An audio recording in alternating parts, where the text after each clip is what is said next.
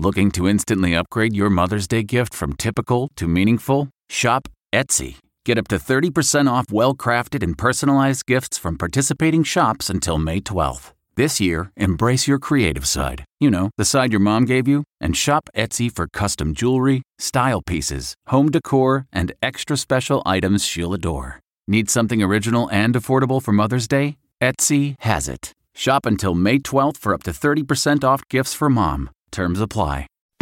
Reporter's Notebook with David Begnaud. Think about this for a minute. The President of the United States, who is the most powerful man in the world, the Commander in Chief of U.S. forces, who has the nuclear codes at the ready and near him at all times, does not have the ability to send out a tweet right now.